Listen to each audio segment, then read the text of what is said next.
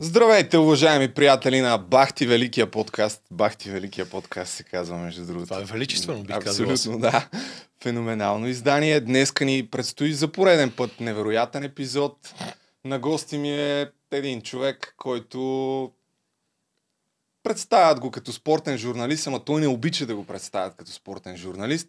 Аз се запознах с него преди, може би вече повече от 10 години. И да ви кажа, този човек тук имаше тогава на гостта, когато аз карах висше образование, а той човек с средношколско образование да ми прави в национален ефир забележка и да ми бърка името. Не знам дали се сещаш, най-вероятно. Не. Сещам се, ти тогава беше репортер за универсиада и аз не можех да ти запомня името, честно казано. И за забележката не се сещам, обаче се сещам, че ти беше много коки. Да, Ти дой- беше си е. дошъл, да, и беше много наперен такъв и си викаше, какви сте тия нещастници тук, където съм се събрал с тях. И, и после все пак успях да ти се реванширам при твоето знаменито участие Да, в изключителното реалити Кратицата. Когато ми се обадиха и питаха кого искаш да защитаваш, аз казах, искам Любо Жечев да защитавам, защото на този човек Да. съм му длъжник. Даже да, точно така каза, че имаш малък грях тогава към мен. А всъщност аз тогава карах един стаж в БНТ и бях репортер по време на евроквалификациите, които тогава се играха в, в България и в живите предавания в по времената там, в тайм-аутите, трябваше да намирам събеседници. И Камена Липиев Кедъра ми вика и нека сега нашия репортер Емо, Емо, Емо ми казваше няколко пъти и аз след едно такова включване, след като примерно три пъти ми беше объркал името, казах, това беше от мен Любо, Тире, ама такова го натъртих и на полувремето си спомням, слезе, дойде и такъв даже ми се скара. Само да ти кажа, че ако искаш да ти запомня името, трябва да... Те общо взето да се постарая повече или нещо такова. И аз бях, я не ме занимай с глупости. Да, и ти бързо-бързо изчезна тогава. Да. А, БНТ, аз едно от нещата, които исках да те питам за ранните години на БНТ, защото ти си лицето на телевизията, колкото и да е абсурдно, тъй като вече две години не работиш там. Почти три. Три. Да, 2019, 10 септември ми пратиха документите по почтата да, да се подпиша. Ще разкажеш Ще за това. разкажа. Да, Мисля, ще разкажеш. Дълги и широки, аз не знам Значи- дали има смисъл даже. Да. Ами, на мен ми е интересно за по-ранните години журналистически, как започна в БНТ, какво беше да се работи тогава в БНТ и по-скоро в Ефир 2, защото може би голяма част от хората, дори които гледат, Не не, знаят. Да. А, ти, ако не се лъжа, почваш 92 година след конкурс при Добре, Сашо Диков. Айде се върнем тогава още малко по-назад. Добре, дай да видим Аз как. попаднах в БНТ през февруари 1987 година, след удивително неуспешната си баскетболна кариера. А, играх баскетбол в Левски, успях да вляза в спортната рота на Герена. Спасих тези две години, които сега всички обясняват как те правят мъж. Всъщност ти губят времето и ти убиват IQ-то доста сериозно.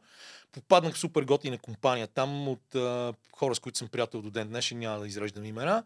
И обаче разбрах, че от мен баскетболист няма да стане. Лека по лека стана ясно. Това е единственият човек, който виждаше в мен някакъв баскетболен потенциал. Беше все още треньор в Левски.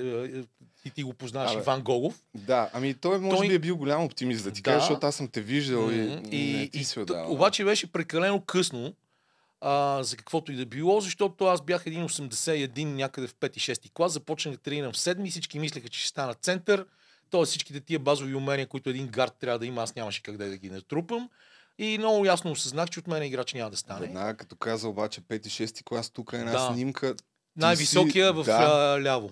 Това коя година е долу-горе? Това Втори, сме тук, мисля, че в... А, на- значи това е или четвърти или пети клас, което означава малко след средата на 70-те години. 77-8 година. А, аз ето тук може да се види какъв съм избоял. А, като баща стоя на повечето ми А, това съученици. с- А това този, който, съучениците. да, този, когато съм прегърнал най-близо до мен, е прочутият в момента писател Иво Светославов Да. Иванов, мой съученик от първи клас. До него е Юрий Русков, Андрей Рашковски, отпред е, са Николай Киров и Николай Кунев, двете момчета, които са се прегърнали. За тях се виждат е, Веско Христов, който не е жив. Зад в дъното не мога да го разпозная. Облегнатия на стената е Христов Акиров Таксо, таксона му викахме. Долу доктор Радослав Петков. а, това в ляво. Къде? Това е в Трявна, тук сме на екскурзия. Ага. А, и сме, наистина, мисля, че сме, или, мисля, че сме в края на четвърти или в пети клас, нещо такова. Ама наистина А, си е бати титана да. човек. Ти... За, за съжаление, обаче, аз увик- бях такова малко дебело дете с астма. И Аха. отказвах по-рано да започна да играя баскетбол. И това след това се отрази на всичко, за което говорим двамата, защото аз иронията те приемам напълно а, за моите баскетболни умения. И точно заради това се оказах в началото на 87 прясно уволнен от казармата, без някаква посока. И а, тогава попаднах в рекламата на телевизията. А, м, Цветана Липиев, там го има също някъде на снимка, може да го покажеш, ме заведе. Това А, е всъщност баща ти, да. който е основ... един от един основателите от на първите трима, редакция. според Андрей Демирев, а, наш колега и приятел, който живее в Билбао дълги години и бивш национал по водна топка. Баща ми е бил първият човек назначен там. Аз това не го помня и баща ми не ми го е казвал. Та този човек ме заведе за да ставам асистент режисьор в рекламата на телевизията. Седалището на рекламата беше в Българското национално радио на Драган Цанков. И тогава една изключително мила, много добре възпитана, елегантна, вече възрастна жена, му каза, абе, Цецо, къде го водиш това момче? Ще пропусна епитета хубаво, защото, нали? А, и, и при нас ли ще го даваш или в телевизията? И той нещо почна да сумти там. И тя му каза, ако го даваш в телевизията, ще го развалят. Ама аз попаднах в телевизията. А каква реклама 87 Ами, година? а, изобщо? соц Смисъл, реклама, Какво, какво- какви реклами А, има тогава? да кажем, на Стиво Ямбол, или завод за редосеялки в Дулово, или а, всякакви такива величествени неща, или Ма шампуан. Участвал ли си в изработката на някакви? Участвахме в такива неща. На, на, аз имах, там, там се завъртях с много хора. А, започнах да ходя в командировки, да почвам да си отварям очите за разни неща. И попаднах в лапите на един изключително симпатичен и много талантлив човек, който се нарича Найчо Токин и, за съжаление, много млад ни напусна. А, и то в ведомственото кафене Лотос, което е близо до БГ Бара, като тук се сещаш на Оров мост, по едни стълби се слизаше долу. И къв си ти, бе, вика той, той с дълга коса, аз вече съм почнал да пускам дълга коса. И аз му викам, ми аз съм кедър, а тук асистент режисьор съм. Къде бе ми в рекламата? Ми аз съм режисьор в рекламата. И той вика, о, значи ти сега ще си ми асистент. И започнахме и в неговия хол на улица Крум Попов, част, между другото, от хората на тази снимка от преди малко, включително Иво Иванов и Емил Димитров, който е на долния ред, както един друг наш съученик от друг клас, ние започнахме да се събираме на купони. Обаче, докато се събирахме на купони, измисляхме разни неща. И все още в е, видеотеката на телевизията трябва да има някои от нещата, които сме снимали. Опитвахме се да правим готини клипове. Да кажем, имаме един клип развод на група Спешен случай, в който използваме, макар че снимахме на 16 мм лента, която беше адска Тесла, а, А. покадрова анимация в стил Питър Гебриел. Това още преди 10 ноември. Това е още преди 10 ноември. А, имаше фестивал на младежкото радио и телевизионно творчество в Пампорово с така нареченото международно участие, което се досещаш, че беше от страните на тогава съществуващата интервизия, т.е. целият социалистически лагер плюс Финландия. Да. А, и който също Това беше арена на невиждани купони, но също така ние започнахме да получаваме награди там. Найчо беше човека, който беше вдъхновението на всичко това, както и поредица оператори, един от тях дългогодишния отговорен оператор на панорама Хриси Данев, Венци Миленков, Оги Делчев, който ни огаждаше на всичките глупости, които ние измисляхме. А, и, и ние някакси започнахме да изпитваме удоволствието от някакво творчество, но се стигна до един момент, в който Найчо ми каза, бе, Кедър, кое е най-важното според тебе? И аз му казах, ми, Найче, за мен е най-важното да имаме кинти и да купонясваме. ми аз съм на 23-4 години, да кажем тогава. И той ми каза, не, моето момче, най-важното е работата. Трябва да си намериш работа, която да ти доставя удоволствие, за да може в живота ти да има някакъв смисъл. И така лека по лека се стигна до лятото на 92-а, когато аз вече, Махат. Когато бях на щат, Аха. асистент режисьор на щат. Изключително. В трети творчески колектив. Величествено. И, и тогава Асен Агов, за да е жив и здрав, той ни прави много голяма услуга, защото ни съкрати. А, Защо? имаше имаше съкръщение сменя- в телевизията и просто не тогава положението беше такова, Аха. че вместо да се съкратят ветерани, се съкратиха млади хора. И ние останахме малко на улицата, но това на мен ми беше едно от най-готините лета, защото за първи път взех пари на куп обещетение, че съм уволнен.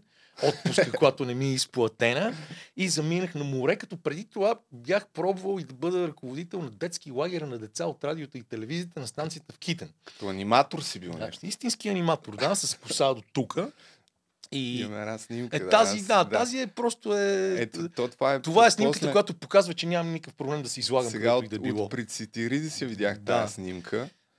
И, С- Ти общо взето отиваш и избухваш цяло лято и избухвам цяло лято, и след това. но преди това, още година и половина-две, бях започнал да пиша разни материали. Да кажем, бях писал нещо в Народен спорт за детски баскетбол, а, бях а, направил за Сашо Диков два-три материала. Отново благодарение на Иво Иванов, който вече беше в Штатите и ми пращаше американски Аха. списания. Тогава интернет йок. Нали, всичко, всяка информация трябваше Той да се е бори. заминал? Ами вече става 32 години. Още 90. Значи. Края, началото на 90. Мисля, Аз беше. предполагам, че всеки един, Да. който се интересува от спорт, знае за Иво Иванов. Предполагам, че и неговата книга Сега, Крива на... сега ще излиза трета. Така Кривата е. на щастието, от, отвъд играта. Да. И Отвъд сега играта е първата, ще май. излезе, не, кривата на щастието. Всъщност, Не. тя цялата история е много сложна. От Кривата на щастието е първата книга на Иво Иванов, която придоби огромна популярност. Да. Защото беше издадена от издателство Вакон. Нали нямаме Чакай. проблеми с а, имената. Не. Да, аз просто да я Като, пусна, да. като в Танграма и Рок. Аз не знам И- дали я има налична. И има и още в, а, Но- по-големите книжарници все още. А, но преди това, преди да излезе Кривата на щастието, Е, а, излезе баща му на Иво Иванов, прочутия професор Светослав Иванов, мъчител на мнозина студенти в Националната да, спортна най- академия, аз, и аз като съм чул за един от най-коравите преподаватели по биомеханика, което е физика на практика. А, Цапето издаде а, в- две, две малки томчета с първите неща на Иво и те бяха базата за отвъд играта. Отвъд играта са нещата, които са в тези две томчета, но това е втората му книга, излязла от Вакон, Мгм. а, добавени с няколко нови истории. И сега след затишие от няколко години, мисля, че 2016 излезе отвъд играта, защото аз бях, сигурен съм, че 2016, защото аз заминах за Олимпийските игри в Рио и не можах да присъствам на премиерата. А, и сега след това затиши от 6 години до някъде първите дни на юли трябва да се появи третата му книга. Те предполагам, че го натискат от а, всякъде В- непрекъснато да пише, защото... Натискат го, но не само, че го натискат, но той като дойде, ние в неделя бяхме, всъщност не в понеделник вечерта за последно заедно, а, и се смеехме, че той наистина не, не може да отиде до туалетната, защото всички от всякъде го атакуват и искат да, да бъде при тях. Само да добием представа Да. как си купонясвал М, 90-те години да. с, с тази прическа. Изумително. Вървяха ли ти? Еми, да, бе, да, не бях капо да ти кажа. А, но а, тогава, да, то беше сенсационно да носиш дълга коса. На практика аз имах дълга коса още 87, 8, 9 година. До 95. 95-та вече бях баща на едногодишна дъщеря, когато реших, че ще се пострижи Аха. и тогава ми тръгна телевизионната кариера в рязко нагоре. Ма Да, да се върнем, да си довършим това Добре. за преди малко. А, и, и след това Величествено море и целият купон, нали, използвайки това, че съм правил неща преди това, пишейки на старата машина на баща си вкъщи, а, Диков направи един конкурс. Аз се явих, на него му трябваше човек, който хем да има опит в телевизията а, и хем да иска да бачка като репортер. И аз бачках и като асистент режисьор, и като режисьор на пулт ми се е налагало да бачкам, и ходех на снимки, и монтирах, и правех репортажи, и така изведнъж тръгна всичко. И така... Как, как влезе в а, спортната редакция на Ефир, Ефир 2. 2? Точно. Еф... А, а директно там след, от конкурса Да, защото Сашо Диков репортер. беше шеф на, на, на спортната редакция на Ефир 2. След време и аз съм бил на такъв конкурс на едно интервю при Мгм. него, но в канал 3. За Ефир 2, тук пак съм подготвил едно видео. Всъщност това е тогава първата конкуренция реално в Да. телевизията, тъй като има само национална телевизия, БНТ и БНТ пускат втори канал, който е Ефир 2. От това, Мгм. което аз съм чувал, е имало някаква много сериозна вътрешна борба, защото са били различни екипите, които сте работили. И като доказателство, ето тази автореклама.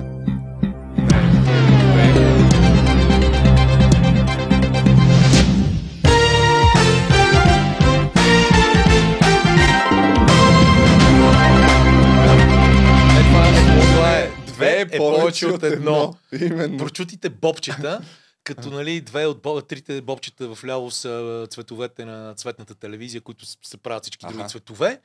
А, и ние наистина вярвахме, че две е повече от едно. И дори вече Сашо Диков и Нери Тързиева бяха напуснали, или по-скоро Нери беше изгонен от Хачо Бояджиев. Да. И Сашо напусна в знак на солидарност, защото ти като човек, който си работил с него, знаеш, че това е един мъж, който държи много на честа и Да. на добрите отношения. И аз смея да твърда, че до ден днешен това е най-добрият началник, който съм имал, защото нас ни правеше на салата, но То, когато всички, трябваше- които когато трябваше него, да ти застане зад гърба, винаги ти беше зад гърба. И в резултат на това, след като той дори си тръгна, продължи това разделение на БНТ 1 или канал 1 тогава и Ефир 2. И ние стигнахме до там, нашата наглост стигна до там, вратите ни с спортната редакция на, на канал 1 бяха една до друга. И ние си написахме, аз лично го написах това лище, е, Весо Василев и Витомир много му се кефеха, експертите са тук. А ние, бя, ние бяхме всички, нямахме 30 години, нали? А, бяхме обаче доста нахални и аз продължавам обаче да смятам, че ние се опитвахме да направим по-различна телевизия, далече от а, схоластиката на, на канал 1, която продължава и до момента. То, аз, това е една друга тема, която малко по-късно съм предвидил, защото съм ти слушал интервюта, че БНТ трябва да се реформира, дал си разни примери, ще поговорим за това. Но първо, а, кои са били в канал едно тогава? Аз може би изобщо не ги познавам. Защото вие, Витомир Сарайванов, нали, ти, хората от Ефир 2 малко или много вече са познати за моето поколение, но в канал едно, ако са били по-старите... Е как? Петър Василев, А, той е оттам. А, Ричард Груев, а, преди да замине за Англия, Вера Маринова. А, в смисъл, сериозни Да. хора. А, вече аз наистина не си спомням Е, той е толкова било добре, толкова, преди да. 30 години, а, но Чупаров, а, преди да се пенсионира, а, Колю Йотов, а, известен Да, като колездача, макар че нали, той просто каже колездач, е един изключително корав агент, който а, живее в едно от най-дългите български села, български извор, а, и който не можеше да казва Р, а, и затова много го базикаха, защото той казваше, да кажем, прочутия съветски колездач Сергей Сухорученков. И А, но, да, човек? но, но както и да е, и хора, които, Стефан Иванов, Чечо, Снежана Стоева, в смисъл хора, които а, общо ето ти, доста от тях не са за подценяване. Те са си Да. оставили имената в историята на телевизията, но ние бяхме млади, нахакани, искахме да правим нещата по-различно, да бъдем по-освободени, да избягаме от тия окови, които са е, имали преди това всички журналисти и също, също времено искахме да им покажем къде- кой кара влака, нали?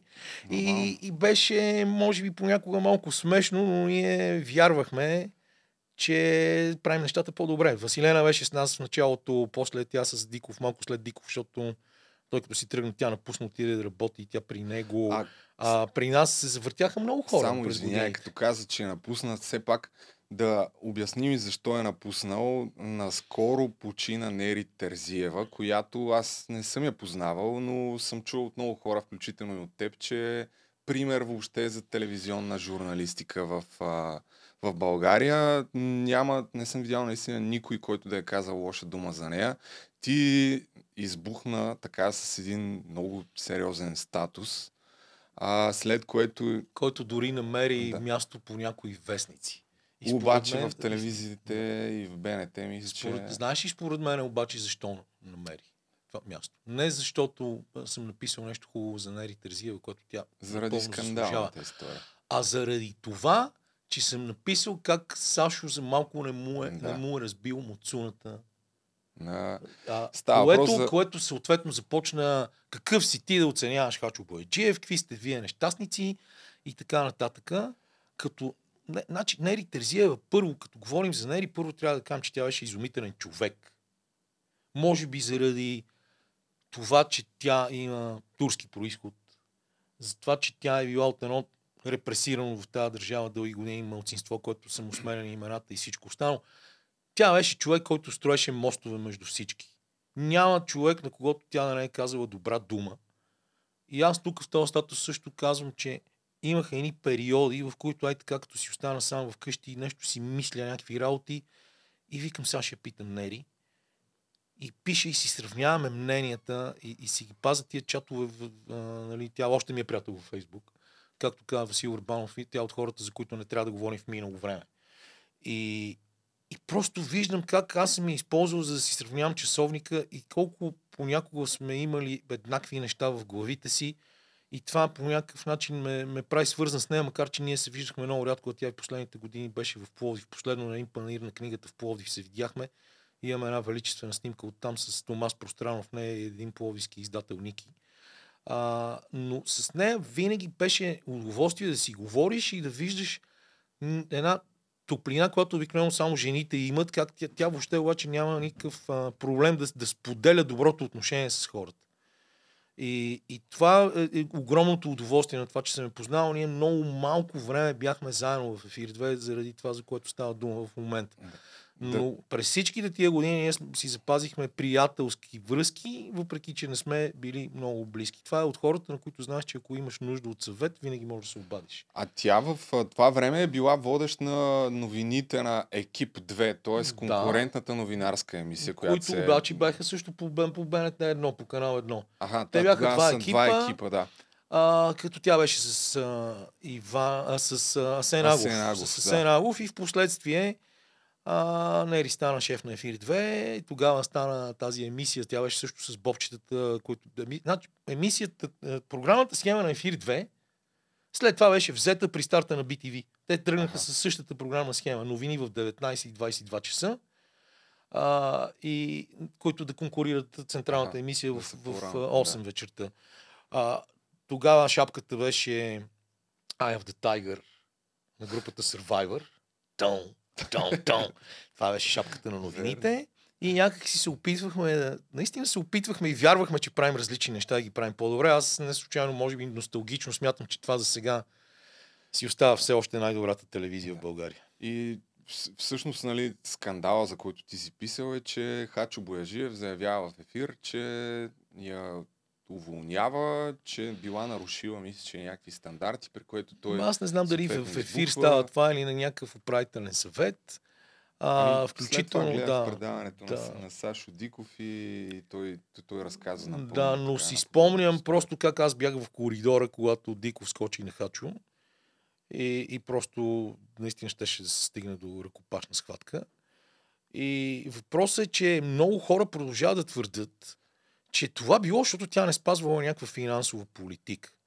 Но според мен просто стана така, защото тя беше неудобна политически, заради това, че още тогава се опитваше да показва новините такива каквито са, а не те да бъдат манипулирани според мнението на управляващите. Тъй като БНТ винаги е била държавна телевизия, въпреки слогана обществена, а, тя винаги е, бил, е била обект на жокейски амбиции от политиците. Искат всички да, да обяздат телевизията майка и това се продължава до ден днешен. Жертва и, на това. Ами сега виж, аз не искам да съм жертва.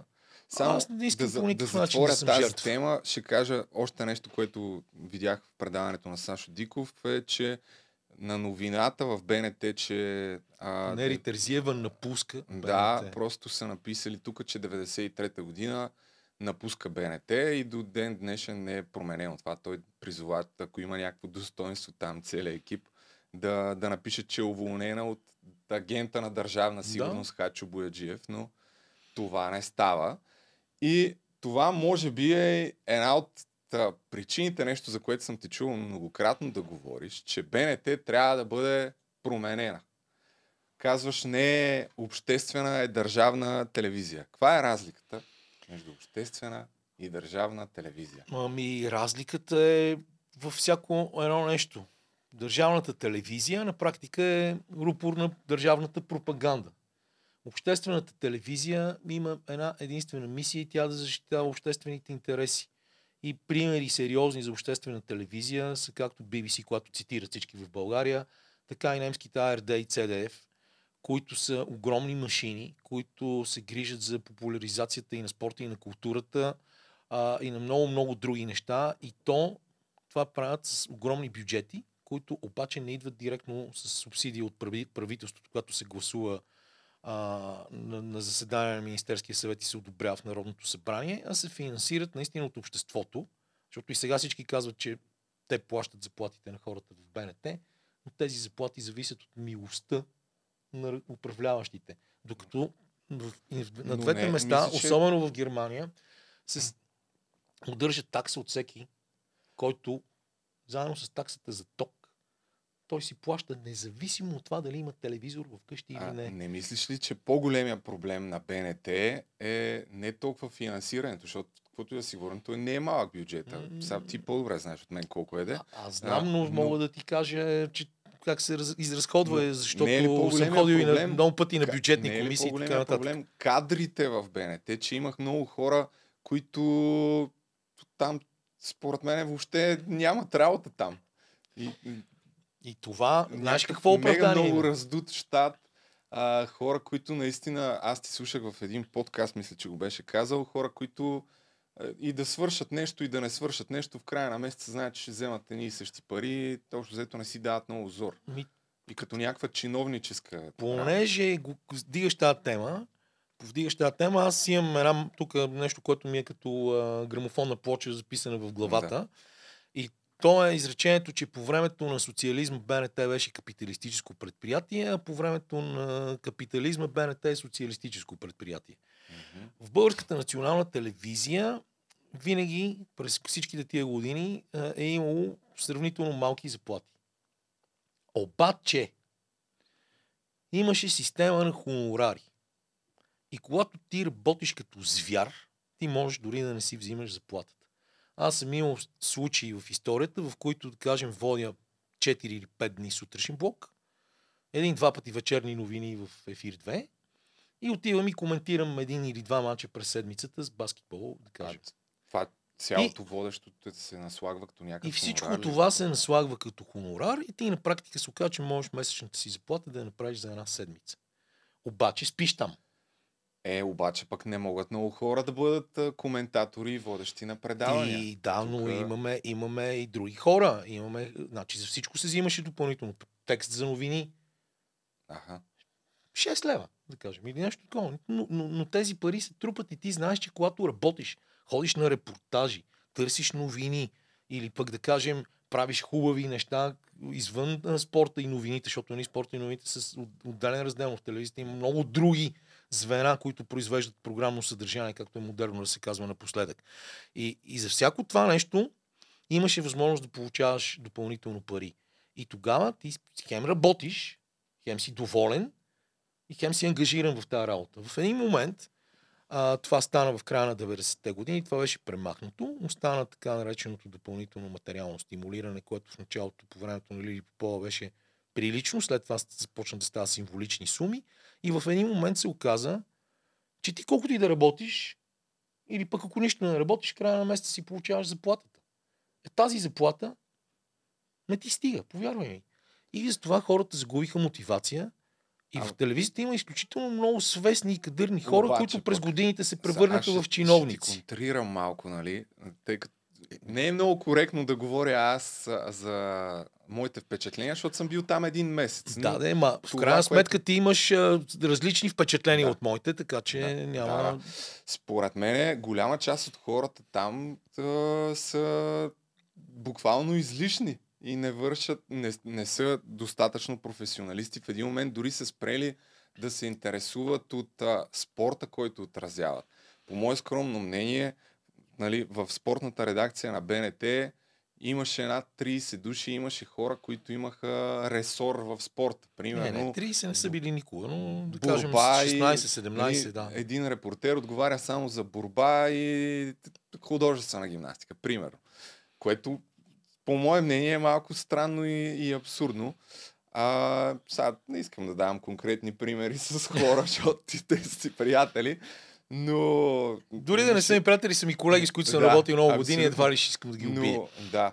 Мисълта ми е, че според мен по-големия проблем е в кадрите и въобще в подмладяването, защото има някакви хора, които седят там само защото Ими, са работили. Това, примерно. това отново е потвърждение на това моето за социалистическото предприятие. В Българската Да. национална телевизия като предприятие, което не е частно, а, съществуват а, задължителните спазвания на изискванията на кодекса на труда. Тоест ти идваш, да кажем, на стаж. Ние те харесваме и ти предлагаме да започнеш при нас.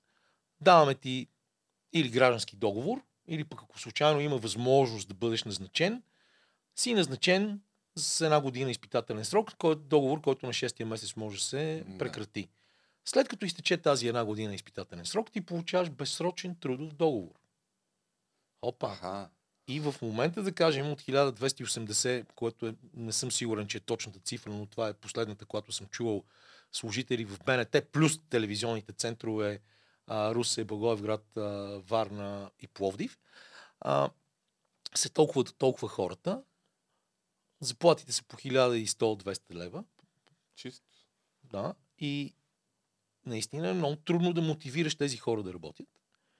И съответно има хора, които са в администрацията на телевизията, които са много. Хора по Да. за отделните дирекции, техника. Обикновено хората, които не работят много, са много добре организирани синдикално.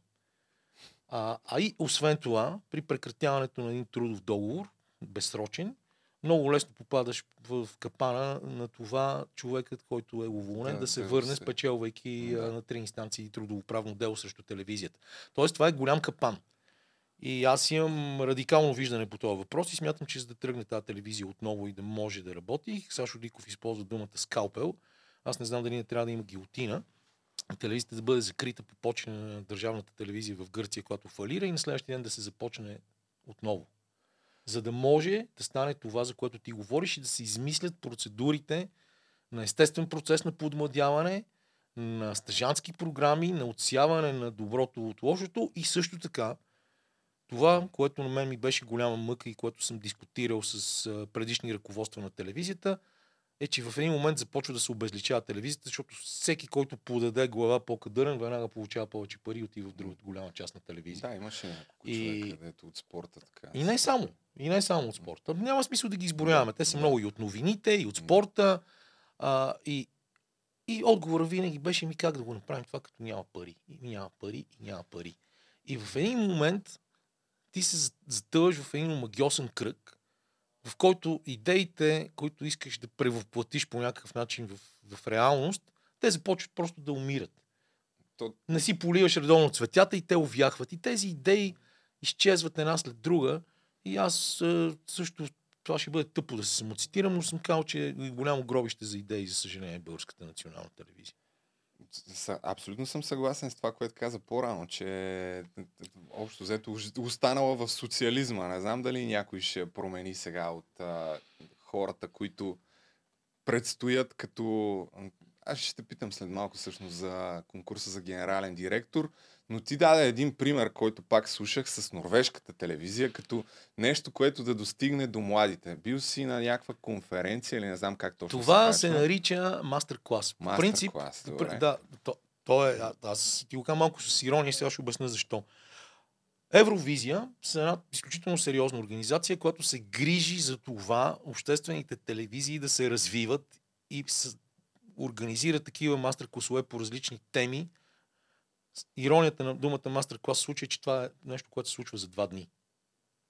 Такъв мастер-клас Да. за, за, Колко- поз- за, колко запо- да станеш за запознаване, два да, дни? за запознаване с а, изтънчените характеристики на някой Да. е, скъпо уиски е окей.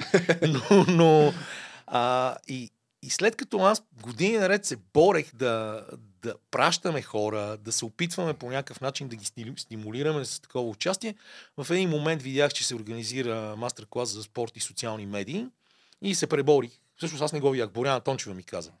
И, и се преборих да отида на този мастер-клас, където се запознах с супер интересни хора. И, и в един момент разбрах, че това, което Джастин Кинг, който е лектор на Евровизия, ни преподава, аз го правя вече.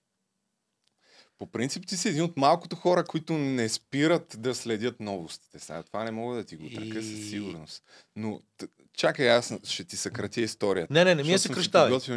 Аз видях това видео с Никола да. Андрей Рам, Да. просто защото аз гледам към монитората ти, докато Да, да, да, щъкаш да. с мишката, все пак имам вредни навици. а, и това беше един от примерите и до, директно отиваме на историята за норвежката телевизия. Ара няма да отваряме толкова скоби, защото на мен това ми е най-голямата сила, да отварям скоби и да се забравя откъде сме почнали. Да. А, та Николай Андрей Рам присъстваше там. Това дори в Рими започнах да говоря. А, и а, той се появява на небосклона в резултат на социологич- социологическо проучване на НРК, което е норвежката обществена телевизия, а, което, в което те разбират, че тяхната, средната възраст на тяхната аудитория е 53 години. Да. Опс. След 10 години, след 15, колкото и скандинавците да живеят по-дълго, интересно на- вече няма да има кой да ги гледа. Според тебе на БНТ колко е долу горе в момента? Еми, предполагам, че горе-долу е така. И аз така мисля. И още повече, че вече не е модерно да се гледа телевизия. И аз се запознавам непрекъснато с хора, включително с едно изключително симпатично момиче Юлето, а, което каза, аз не само не гледам телевизия, нямам телевизор вкъщи. Аз викаме, поне сериали не гледаш ли? Е, гледам Netflix, ама с компютъра. Да, викаме, то да. се губи кефа, вземи си един голям телевизор поне. И, и всъщност тогава те разбират, че трябва по някакъв начин да се активират, да правят съдържание в социалните медии и да показват, че са кул. Cool. Да. И го да намира стигнат до този младите. агент. Неговото изречение беше аз си помислих, че ме викат да стана спортен журналист и се оказах интернет клоун. Ето, Хелтрам, Въпреки, който че тия прави видеа дует преди по 6 години, аз Да. не знам в момента какво става, но... значи този агент стигна до там, че след като правеше само видеа за социалните мрежи, получи правото да води Олимпийското студио на норвежката телевизия през 2016 година в Рио. И това е преди Рио. Мисля, че тук той прави дуел, дуел Да. по плуване с а, един от най-добрите пловци на, девет- Норвегия. Да, на Хенрик 19 години, Кристиансен. малко странно е облечен, но идеята е, че се състезават като А. в различни кръгове. Всеки рунд той се навлича все повече и Пловеца си слага все повече и да повече пусна препятствия, направо да. Тук сме малко садо мазо. Да, служи си топката в устата. dette er също. Tror du den her går til å bremse Това е ganske ясно. Тук няма какво да Eller? го превеждаме. И те се състезават, състезават, състезават и независимо от а, тежките дрехи, с които половеца се навлича, а, накрая Николай Андрей Рам винаги губи. Този същия агент Ето, прави... Е, накрая спечели последното, когато се вече го Да. сложи хокейн костюм. Но този същия организира състезания по ски бягане в супермаркет с представители на норвежкия и шведския национален отбор по ски бягане и прави ето такива забавни аз още неща. едно съм извадил тук на норвежка Да, биатлонистка. Вкарват и някаква змия и тя цели мишени.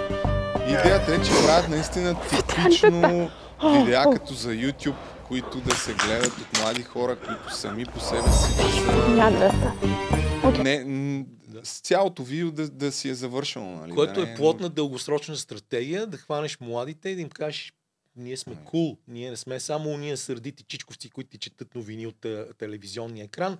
Ние сме готини агенти и рано или късно ти ще попаднеш в лапите на нашия Сега телевизионен се канал. да го правят с Флора, ама пак е разчитат Да. по-скоро на, на нея. Не знам дали я знаеш, една млада ютубърка. Но много са изостанали според мен всички телевизии в, в това отношение. Говориш за, за TikTok. Флори Иванова ли? Или някой Не, друг? Флора Стратиева, М, тя не, е не, в не, БНТ не. прави ни такива репортажи, иначе има YouTube канал. Да, не си, не си я гледал. Тя е малка, но пък я гледат, има над 100 000 абонати в, в YouTube. Ами, това кога ще стане според тебе в БНТ? Ми, ти самия казваш, че там има някакво раздвижване по въпроса. А, Едно от малкото много добри неща, слабо. които станаха в последните три години, че се раздвижиха тези неща, че се направи новинарска апликация и се дигна сайт. Нещо, което ние водехме неистови борби и сега ни се каже, че не може да. Да. стане, няма кой да го направи. Включително дъщеря ми, а, без никакво мое участие, искам това специално да го подчертая, един ден я намерих телевизията и я питах какво правиш тук. Тя ми стои на бюрото. Седи ми на бюрото. И аз казвам, какво правиш тук? И тя ми към среща с Добрина Чешмеджиева. Аз викам, what the fuck? И тя вика, ми тя ме харесва и аз се харесвам и се следиме в Фейсбук и тя вижда какво правя и иска да помагам на сайта да се дига в социалните мрежи. И знаеш колко време Ти- издържа? ти- Е, два е, месеца. Един месец. Един месец. Защото няколко пъти, и, Е. то, и, то, и то не на Добрина, защото Добрина не, не отговаряше директно за това, на един агент, няма да му споменавам името, и тя каза, колкото пъти му казах някаква идея, да, и то не това, няма, това няма да стане, или няма как да стане. Да, да, да. И- Еми, да. И в един момент а, граждански договор, който беше сигурно около 300 лева, не си спомням, а, и се обаждаха да си подпише граждански договор, за, и тя, тя, тя не им диеше телефона и ми каза, кажи им да спрат да ми се обаждат, това абсолютно не ме интересува. И а, това е нещото, което някои смятат за консерватизъм, такъв позитивен консерватизъм, но същевременно е и нещо, което на практика не помага да се развиваш. И В резултат на този мастер-клас аз опитах да убедя колегите си да отделят, кажем, започва матч от световното първенство.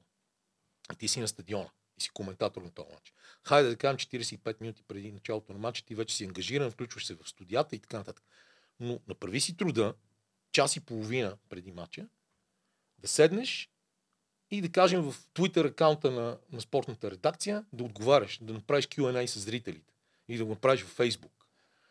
И, и, и, това беше Ти се предмет, да правиш подобни предмет. неща. Аз ги правех, да. Да. Затова ти казвам, че Да. открих, че съм ги правил. Но, но не, не е за да се фукам. Просто за мен тази обратна връзка беше важна. И тогава в резултат на този мастер-клас аз разбрах, че това е тенденция, която те преследват. С включвания на мацката, която правеше цялото видео съдържание на USA Today, която беше много млада, но тя каза в нашата редакция, дори най-възрастният економически репортер, който е на 73 години, видя какво е това и му хареса и започна да прави видеа.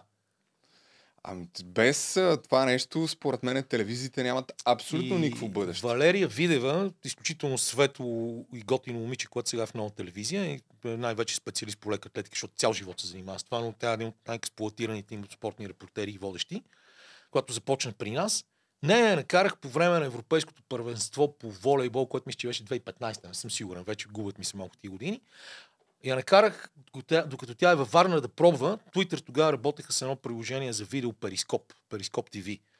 Като имаш Перископ TV, Да, асоциираш го и то тече в твоя интернет а, Twitter на, на живо Да. пускаше, да. Точно, То лайв бродкаст. И, много, и, май. и Валерия, като се върна и беше толкова щастлива, защото беше отишла пред съблекаването на поляците и беше хванала човека с величественото име Бартош Курек. И беше направила интервю с телефона си пред съблекаването на поляците. И докато го прави лайв, вижда Да. само как започват сърчица, нали, Да. реакции. И това е изключително удоволствие, защото ти иначе трябва да гледаш а, рейтинги Да, или ти да, да. видиш колко хора са ти влезли в YouTube канал, слава богу, Да. долу и те излизат Да. тия реакции. И, и в крайна сметка ти разбираш какъв, какъв е смисъл от работата ти директно на секундата. Но много малко хора се навиха да правят това и всичките тия неща започнаха да избледняват, за съжаление. Аз не, че съм кой знае какъв експерт, но по мое мнение, както и ти може би си забелязал, според мен това е бъдещето и дори работата на журналиста, по-скоро от тук нататък все повече би включвала умението да създава сам в някаква степен съдържание. Тоест да, Да. да му се подобрят и И виж как ти излезе отвъд играта. Да, защото ти отворих. Да. Абе, опитвам се да намеря снимки на кандидатите за нов генерален директор на БНТ, да кажеш няколко думи. Нищо, аз мога и без снимки. Да, аз по-скоро зрителите да се ориентират, нали, основните фа- фаворити мисля, че са Венелин Петков, Сашо Диков, може би Емил Кошлуков. Според тебе, какво ще... Е, тук от този репортаж се предполагам, че ще излезе някакви снимки, които да... Ами,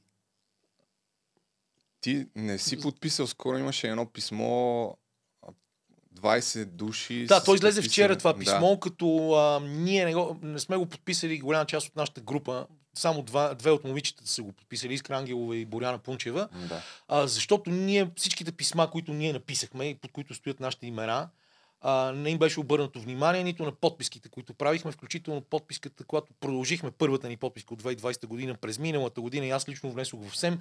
До ден днешен си нося квитанцията в портфейла, но никой не ни се обади, за да ни каже дори, че това нещо ще се разглежда по някакъв начин. И ние решихме в този случай, всъщност не, не сме решили, аз това го разбрах в последствие, а, че този път имената на обществениците държат повече от нашите, защото никой не обръща внимание на нас и за това ни, ни няма голяма част от тази група. Ето, те, те са ти написани. Да.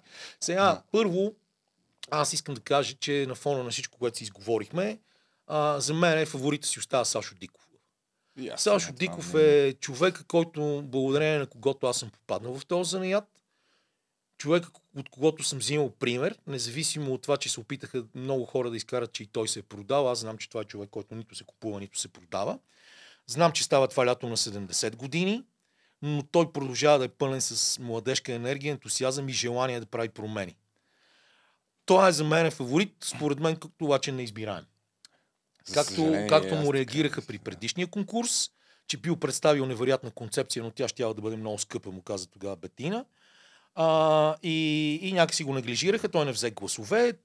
А, петте гласа се разпределиха 3 на 2 в полза на Емил Кошуков срещу Сашо Йовков. Бетина Жотева, Като- която после отиде да, да работи при Иван Гешев. Да, а сега за да след се като- избере генерален директор, трябва, има пет членове на СЕМ Точно така. и трябва трима да В да момента мнозинство. конфигурацията в а, съвета за електронни медии е а, двама души, които са избрани от а, новото управляващо мнозинство, което се разпада, за съжаление, пред Да. очите ни. Пролет Велкова, изключително достоен човек и а, легенда, радиолегенда, която започна кариерата си в програма Христо Ботев на Българското национално радио още през 80-те години. Аз имам удоволствието да познавам точно тия фестивали в Пампорово, за които стана дума.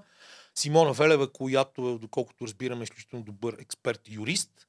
А, другите три момичета са също много избраната Габриела Наплатанова, дългогодишен репортер в BTV, човек, който отразяваше много военни неща и естествено от квотата на президента Радев. Другата от квотата на президента Радев е в момента настоящия председател на съвета за електронни медии Соня Момчилова, която преди години беше замесена в доста от а, нещата, които произвеждаха Куко, когато Куко бяха на върха си и а, в доста от текстовете на Куко Бенд. И петата момиче е една калинка от гърб, чието име аз дори не помня, която е прочута с това, че е завършила в някакъв върчански Да. филиал на някакъв университет с не много висока заради диплома. Но а, тя е човек, който е абсолютно чуш на медиите и мен в случ- случая дори това с образованието, не, не особено аз не мога да коза с това. С, нали? Въпреки, че аз вече имам две дипломи. Но а, тя е... Странна е цялата конфигурация. 2-2-1 са гласовете. Да, евентуално. Евентуално. И въпросът е въобще дали ще бъде избран нов. А, доколкото разбирам, господин Кошуков много добре се подковава синдикално в телевизията. Синдикатите работят за него, искат да бъде избран за втори мандат. И а, също така, разбира се, Венелин Петков е сочен от мнозина за основния фаворит в тази надпревара. Той има много какво да доказва, след като беше тотално неглижирана работ- работата му в BTV, където той свърши изключително много работа и се опитваше да даде добър облик на новините на BTV. А, той започна в Българската национална телевизия. Заедно сме водили сутрешен блок в края на 90-те години.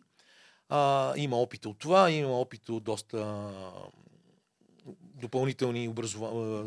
възможности да се образова в Съединените Американски щати и стаж в CNN и така нататък.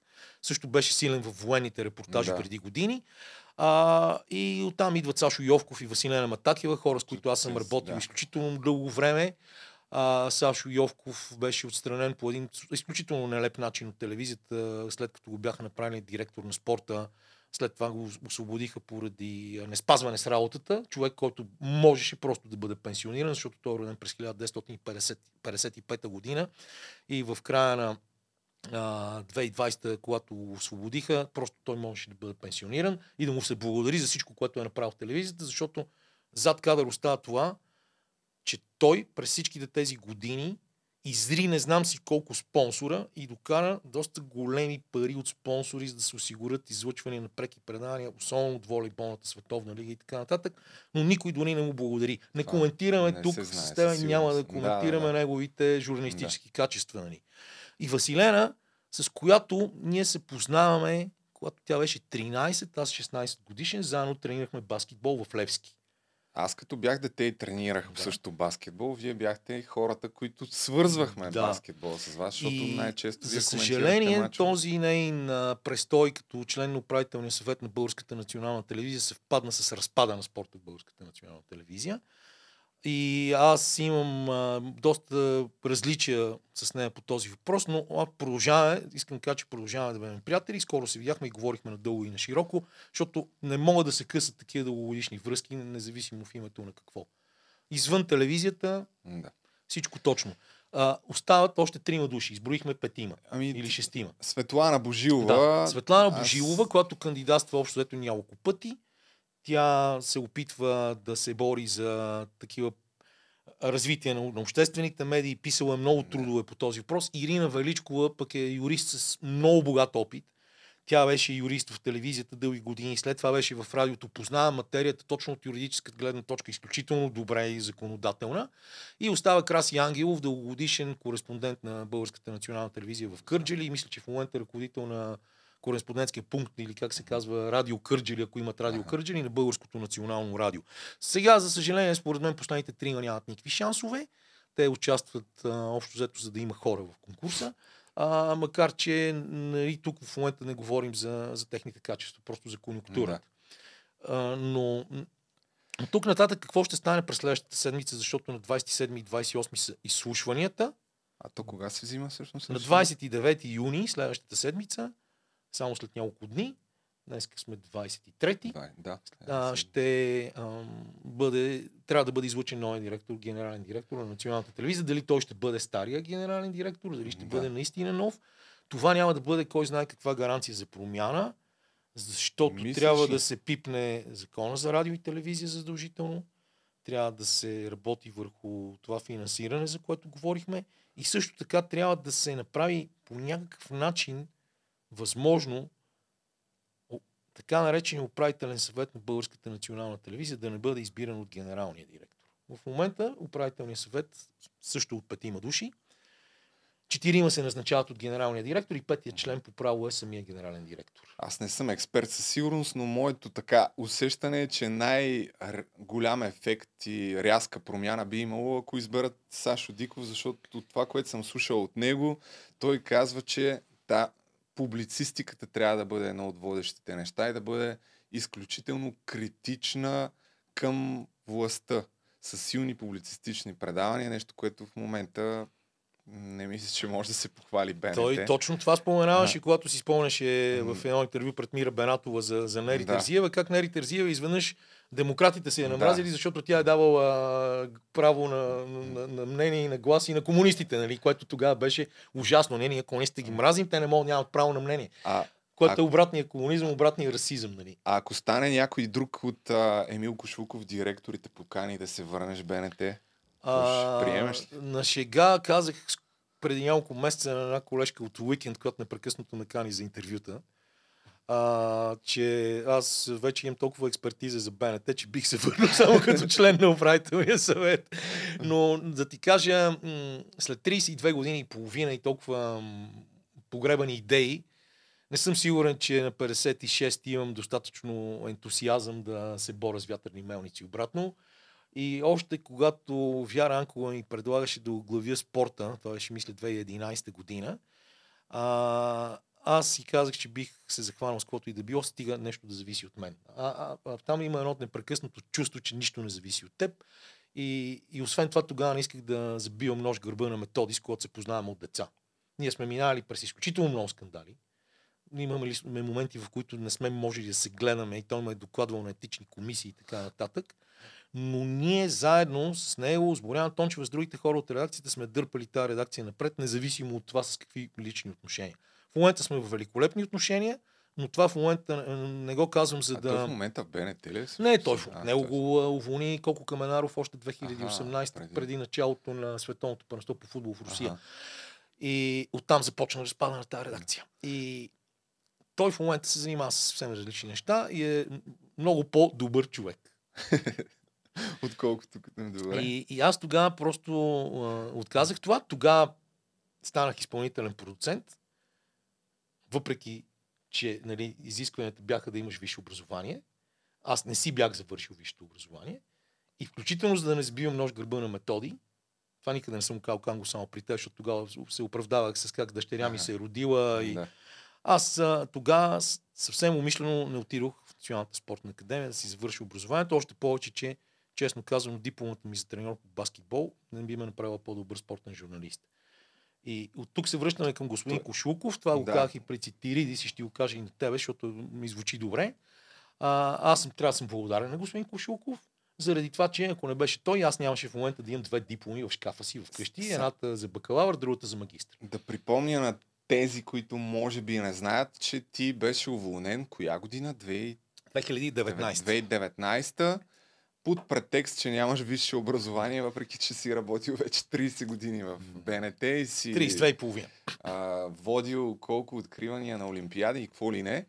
И нали, другата малка подробност е, че всъщност преди това беше изразявал много критична и категорична позиция срещу Емил Кошлуков и Ми, така правителството. Не съм се никога не съм си крил позициите и аз Да. смятам, че да, това да си, за да бъдеш журналист, трябва да имаш позиция.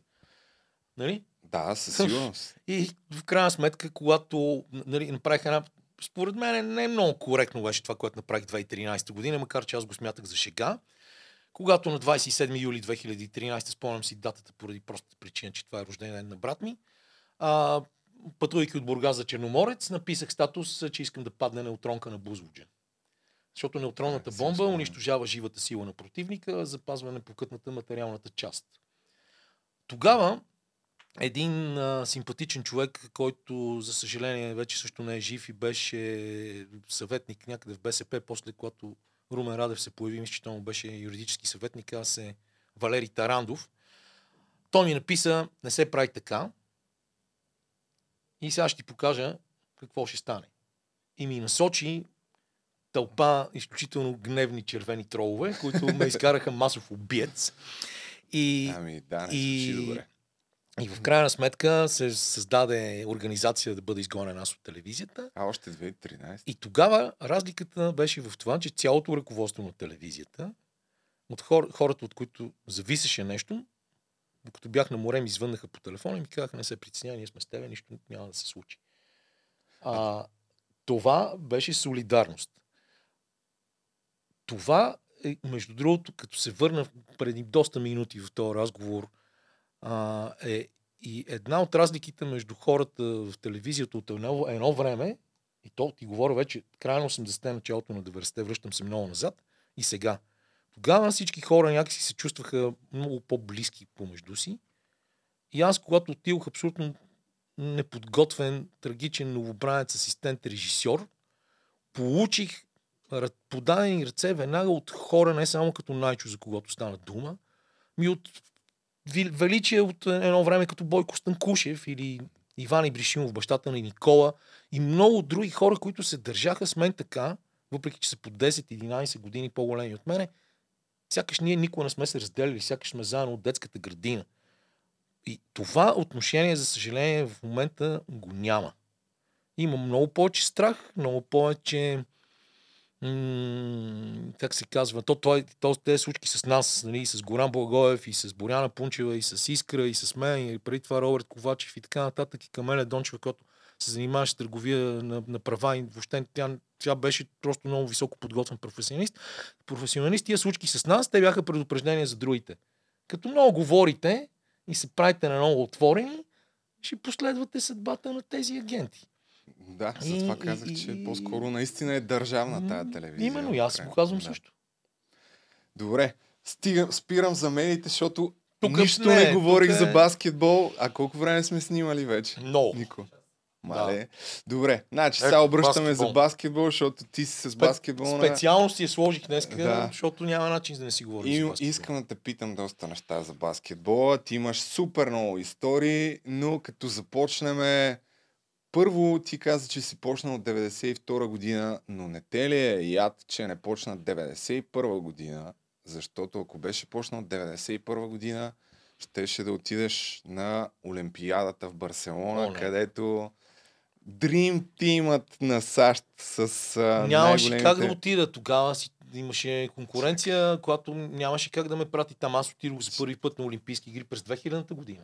Чак през 2000-та година. Работил съм по а, отразяването на зимните Олимпийски игри в а, Лилехамер, летните в Атланта, зимните в Нагано само половината, защото все пак си позволих да отида на NBA All-Star Game 98 2000-та година отидох за първи път на Олимпийски игри. И, и въобще не съм си мислил, че мога да попадна на тия А Олимпийски имало ли е тогава екип а, на националната телевизия, който специално баскетбол? Аз съм бил малък, но след това за уния от вас, Има които не екип. знаят, това е може би най-великият Имало тим е. на, на щатите, който гази наред всички кажем, на тази Олимпиада. 92. Петела до ден днешен разказва супер истории, как като са отишли на баскетбол, се снимал с Пат Юинг.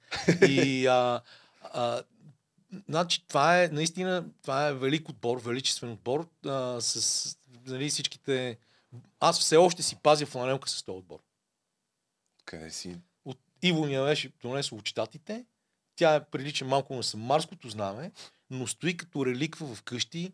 А, тук може да се вият най-вдясно, в най-вдясно е Майк Шижевски. Виж какъв а, е да, млад ето тук. тук. PJ Карлисимо е до него.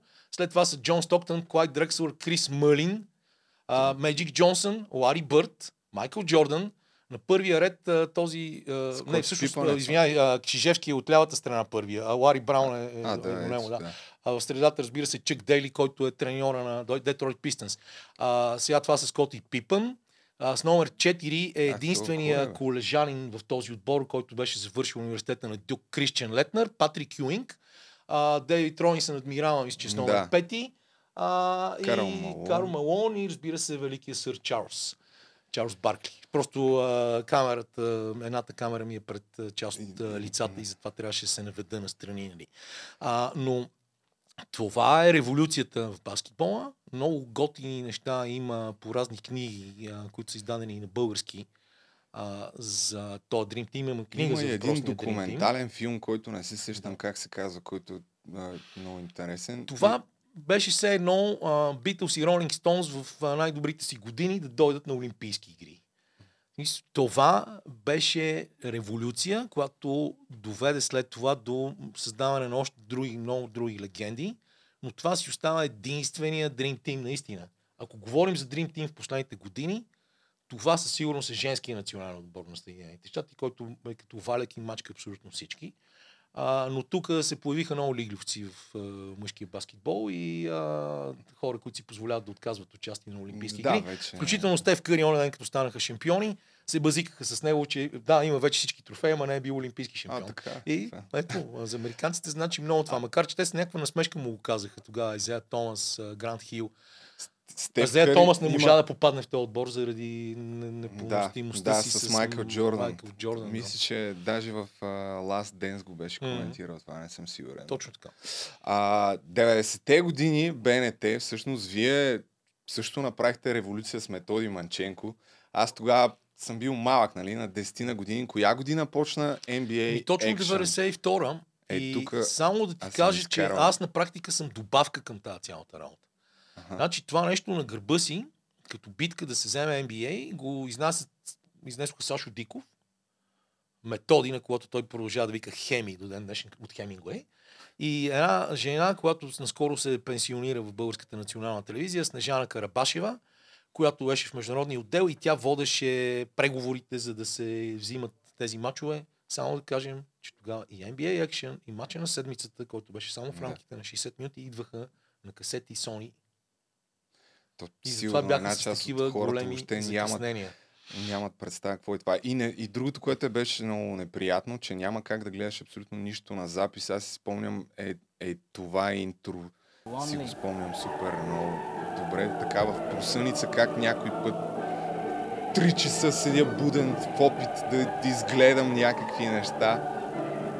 Е, сега го видях в YouTube, буквално преди да дойдеш ми излязоха някакви спомени, такъв как ти се дигаше адреналина адски много, защото ние тогава сме били малки и нямаше изобщо, нямаше YouTube, нямаше къде да гледаме такива неща, така че това беше едно от малките, първите места всъщност, където имахме досек до NBA, топ 10, мачовете. Ако Вече след това почнаха да се въртят едни CD-та, които си разменяхме. от ние къща рекламирахме на това къща. нещо като лигата на извънземните. Да, да. Обаче се оказа, че хората в Съединените Американски щати, когато им го преведеш това, те смятат, че Aliens не е много позитивно. и в един момент същата въпрос на Снежка ни се обади, каза, «Ама, ние, момчета, спираме с извънземните от NBA, не го харесват. И ние трябваше да измисляме альтернативи и да правим разни други неща. Методи тогава влече а, за първ път просто взе човек, чийто глас тежеше много, а, който беше Ник Симеонов, или как беше а, сега не мога да се сета, за съжаление. За-. Ник му беше мал, а, името, който работеше тогава за Samsung или нещо такова. И той беше един, понякога един от гласовете на, На в NBA. Action. В NBA Action. Да кажем, Аха. имаше гласове за дублаж, нали, интервюта много, които трябва да се направят. И той го взимаше него. А в един момент аз пък започнах а, да взимам Милко Стоянов, който сега е корифей в рекламния бизнес, но беше преди това главен редактор на вестник изписание Ритъм и също биш баскетболист, с когото пишехме материали за NBA в стандартите и 168 и 168 часа, Като те се по, после се разшириха тези страници и станаха въобще за американски спорт. Тук не можах да намеря обаче ти да коментираш нещо с Методи Еми- Манченко са повечето Аз неща. казвам, всъщност аз в повечето случаи бях а, някаква долавка. По-нататък се развиха нещата нали, в последващите години, но Методи беше основният човек. Той тогава беше по вестниците, но идваше в телевизията за това. Е, тук още една история съм си извадил от сега на световното в Индианаполис 2002 година, когато 10 години по-късно от а, Олимпиадата в Барселона, американците общо взето ги опукаха там за първ път, беше някакъв шок. Да, станаха шести. Да, те бяха сгубили доста тъп отбор, да е. Но ето тук имаш... с Джордж Каро, а, треньор.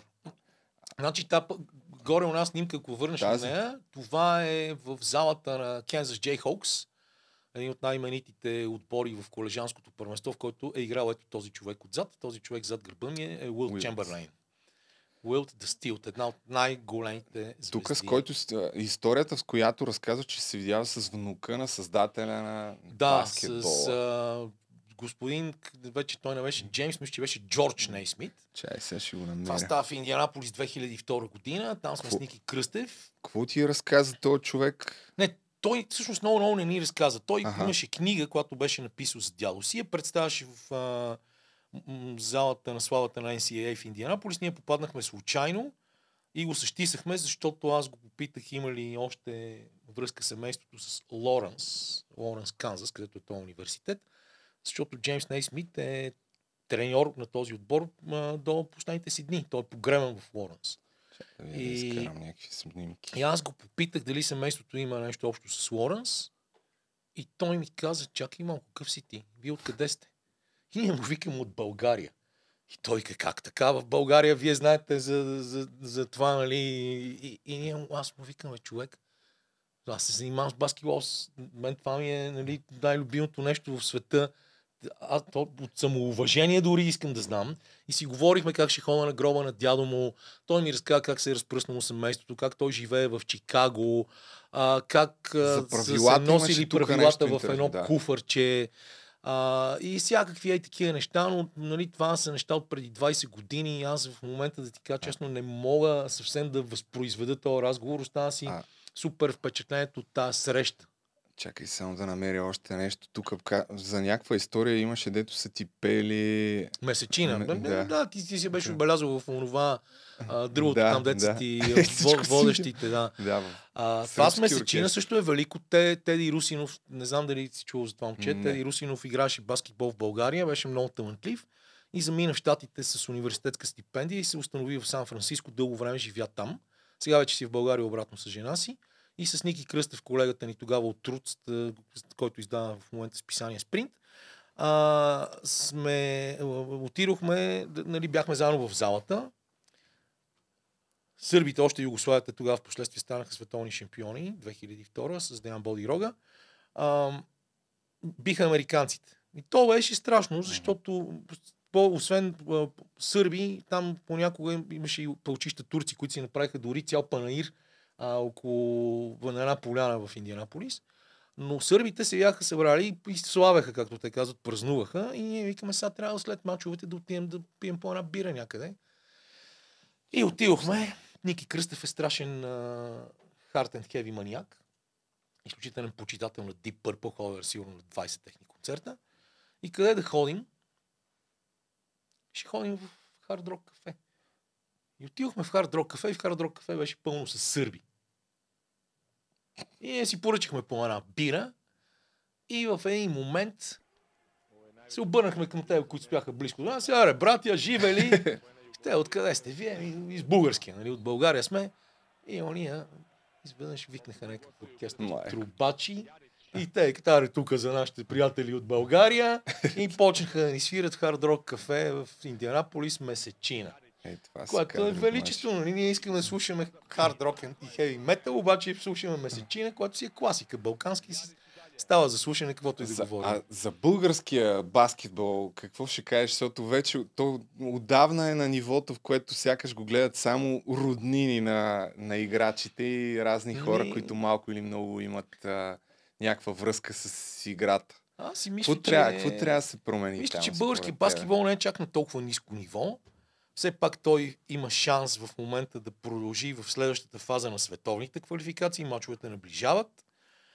А, освен това, все пак се класира на европейско първенство, нещо, което футболните национали не могат да вият. И то, като искам, искам да кажа, че в световен мащаб не е много ясно къде има по-голяма конкуренция в футбола или в баскетбол, заради това, че баскетбол също се развива в изключително много страни. И само в Европа знаеш каква лудница е. Да, ние не сме водеща европейска сила, не сме в топ 8 или топ 15 на Европа, но за разлика от футбола, който е в катастрофално състояние, и от волейбола, който върви по сравнително нисходяща линия в последните години от а, попадане в първите четири на света перманентно. Сега сме, се радваме на победа над Иран от този ден. А, баскетбола създава някаква конкурентна среда. Може би аз съм прекалено оптимистично настроен от гледна точка мисля, на това, че а, нали, се занимавам пряко с това и ми е интересно, но първенството ни е най-конкурентното от всички първенства по колективни спортове в България, независимо, че тази година беше на малко по-низко ниво от миналата. Имаше няколко отбора, които можеха да стигнат до първото място, въпреки доминацията на рилски спортист в редовния сезон. И същевременно има, за съжаление, отбори, които кретат на дъното, които нямат пари, които се пред фалит. А, и тази лига от 10 отбора ще видим през есента как ще продължи. Но въпреки всичко имаме не, че българския баскетбол има голям пръст в това. Имаме Сашко Везенков, който за първи Да. стана първия българин на Final Four, първия българин в идеалната петица на Евролигата, първия българин избиран за MVP на кръг в Евролигата и MVP на месеца. А, имаме а, две страхотни момчета, Емо Стоилов и Коцето Костадинов, които играят в Испания. Имаме Иван Алипиев, който току-що завърши, а, нали, уточнявам, той, той ми е приятел, но не ми е роднина. При- Син е на мой много добър приятел Стоян Алипиев Бен, който играеше баскетбол в ЦСК. А, който завърши американското си образование и се връща и ще търси място в Европа. Имаме талантливи деца. На моята колежка от Националната спортна академия, бивша националка по баскетбол, Кремена Балканджиева сина и също замина да учи в Испания. Имаме малкия Гавалюгов. Имаме деца, които трябва да се инвестира в тяхното развитие, за да може да се търсят още по-добри перспективи. За съжаление, женския баскетбол е точно на обратната страна, но и там има Тук някаква там в момента светлина. колко отбора са? Аз Ами, няколко те са някакви въобще не 3, следя какво 4, става 5 в българския отбора, баскетбол. два от които са конкурентни а, Монтана и, и Берое, другите са Да. много зле. А, а в крайна сметка, женският ни национален отбор е станал европейски шампион. А, женски а, отбор на Славия е печелил от купата на европейските шампионки, Левски са печели купата на европейските шампионки, има легендарни поколения. Петото място в село, последното ни участие на Олимпийски игри беше сметнато за тотален провал. А, сега още не мога помирише на Да. европейско първенство. А, тоест, да, ако сравняваме миналото и настоящото, Ма- разликите са много големи, но поне според мен положението не е отчаиващо. Според мен дори аз като бях там 18-19 годишен юнош и младша, нашите национални отбори бяха в дивизия А. Сега май всичките вече са в дивизия Б. Не знам дали още имаме в А. Последно си Това спомням, са, че... това са отборите за подрастващи, това е Да. така. Но от- вървя... Стремглаво вървяхме надолу и в а, младежките направления. Аз съм на мнение, че трябва да се смени тотално ръководството. Сега ти си приятел с Тити Папазов. Не знам какво смяташ по тази линия. Но... твой не е в ръководството. Той сега каза, че ще се Да. кандидатира. За мен не е важно толкова ръководството. ако е. А, за мен е важно, че трябва да се промени цялата система. И тези спорове ги водим от години. А, и ако се върнем назад в миналото, нали, едно, едно от малкото неща, които България имаше, беше много сериозно, добре изградена спортна система, която помагаше да се откриват талантите и да се развиват и да се водят до някакви високи световни постижения. Сега това го няма. На времето в федерацията имаше така наречения главен методист. Това дълги години беше Иванев Статиев, когато мнозина наричаха Пиночет, защото той беше изключително строг. Но той не спираше да пътува из цялата страна, за да проследи кой треньор какво е написал в годишния си план, какви са методическите инструменти, които той използва за развитието на младите играчи и как тези играчи получават своето развитие в съответно тогава пионерските юноши, младша възраст, юноши, старша възраст, кой от тях влиза в националния отбор и как се развият нещата. Съжаление, Имаш- по-малко хора играят баскетбол. Той имаше и една статистика, че не, Да. няма и къде. В голяма част от училищата няма салони. Аз не знам Няма, какъв беше процента, но може би нещо от И- сорта на 50. И ако има стройна такава система на подготовка, каквато има на доста места много наблизо до нас, а, Гърция, Сърбия, Словения, Хърватия, имаме много примери, които са доста близки и са в малки страни. Да не говорим за Литва. Да не говорим за Литва, където големите звезди инвестират собствените си пари в, в баскетбол. И Марчульонис, и Сапонис и така нататък. Тоест, ние нямаме усещането, че сме едно баскетболно семейство. Всеки тегли чергата към себе си и смята, че е прав. В Сърбия съществува изумителното лице Мишко Ръжнятович. Не знам дали си чувал Не. за него. Мишко Ръжня... Ръжнятович е един от най-могъщите баскетболни агенти. Той представлява не знам си колко играчи в NBA, да не говорим за цяла Европа. Този човек, въпреки че прилича на ръководител на цигански оркестър, в смисъл такъв зализан а, с ланец и така нататък, е изключителен визионер, човек на когото нещата са му страшно ясни и който дори направи така, че има собствен отбор в сръбското първенство, който сега се казва Мега Визура. Ето, Той си Да. симпатяга. А, и когато някой от неговите играчи няма договор, включително този агент на Никола Йокич, понеже виждаш Йокич на снимка, а, неговия отбор Мега Визура е съставен от млади играчи с голям потенциал, които той иска да продаде, стоят в първенството, за да играят в конкурентна среда. И ако някой от неговите играчи, който е имал добър договор в Европа или в NBA, в момента е закъсал и няма договор, той се връща и играе в този отбор. Това е все едно фарм тим на, на някой да, в. NBA. И това са неща, които в страна, която е по-малка от нас, но работи и никога не е спирала да работи, защото ние лежим още на лаврите, как сме ги учили на баскетбол, на това Да. да. 50-те години. А, и това са примери, които могат да се взимат тук. И, и също така, обаче е важно в федерацията да има човек, който да се занимава наистина професионално с, Ето, с точно. менеджмент. Не с, дори не с методика, дори не с тренировъчни неща, а с това той да превърне тази федерация в привлекателно място за спонсори, да има някакви парични потоци, които да гарантират повече лагери, семинари и така нататък. Защото Малко, аз малко и там е Да. социалистическо Да. положението. Благодарение Има на- чиновници, дето просто седят и прибират пари. благодарение на лудата амбиция и на приятелството на Тити Бапазов и нашето дългогодишно приятелство, аз успях да походя малко по тренерски семинари в, в Европа. И да слушам Желко Обрадович, Торе Месина, Джим Обран, който тогава тренираше Бостон Селтикс, Жан-Пьер де Венсанси, треньорът, който изведе Франция до Олимпийския финал в Сидни през 2000 година и дълго време беше шеф на а, мъжкото направление във Франция, а Франция виждаме къде се намират в мъжкия баскетбол, въпреки отсъствието на Тони Паркер, нали, както те му казват. Самият Тони Паркър инвестира в момента в център в Франция и миналата година в неговия обектив попадна Деси Ангелова, която е един от най-добре работещите треньори на подрастващи българи, ако не най-добрия в женското направление в целия свят. Съм го чувал това момиче. Деси Ангелова беше дългогодишен национал, гард на Левски, изключително кораво момиче от Благоевград, с страшен хъс, с също така много корав мъж, който е световният шампион по бокс Киркор Киркоров.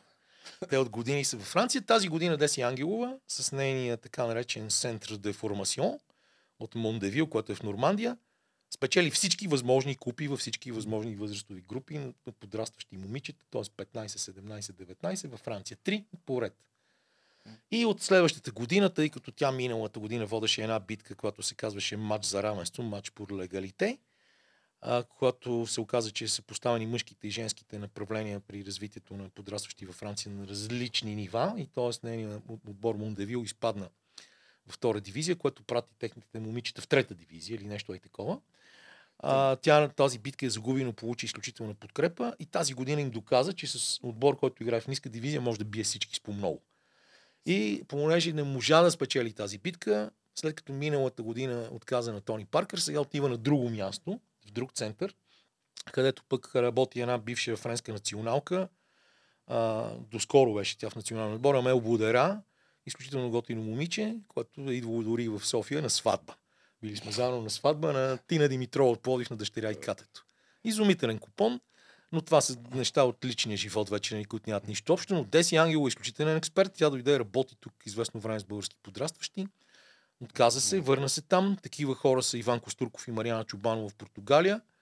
Семейство Костуркови.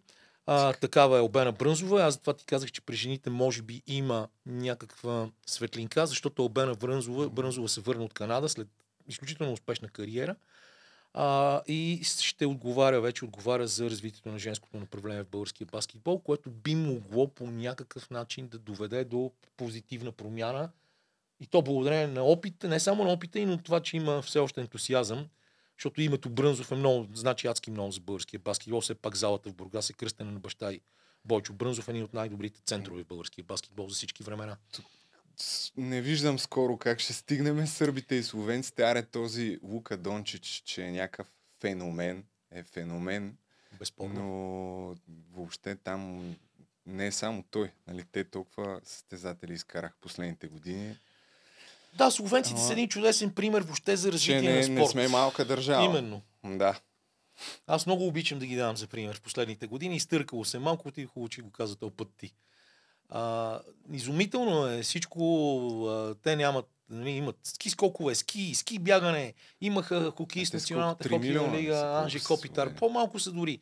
А, да не говорим колко а, баскетболисти имат, че волейбола го дигнаха на високо ниво на това европейско, за което споменахме, играха финал в София. А, 2 милиона, майка. 2 милиона и 100 хиляди от преди две години. Те не, да, не са се променили кой знае колко много.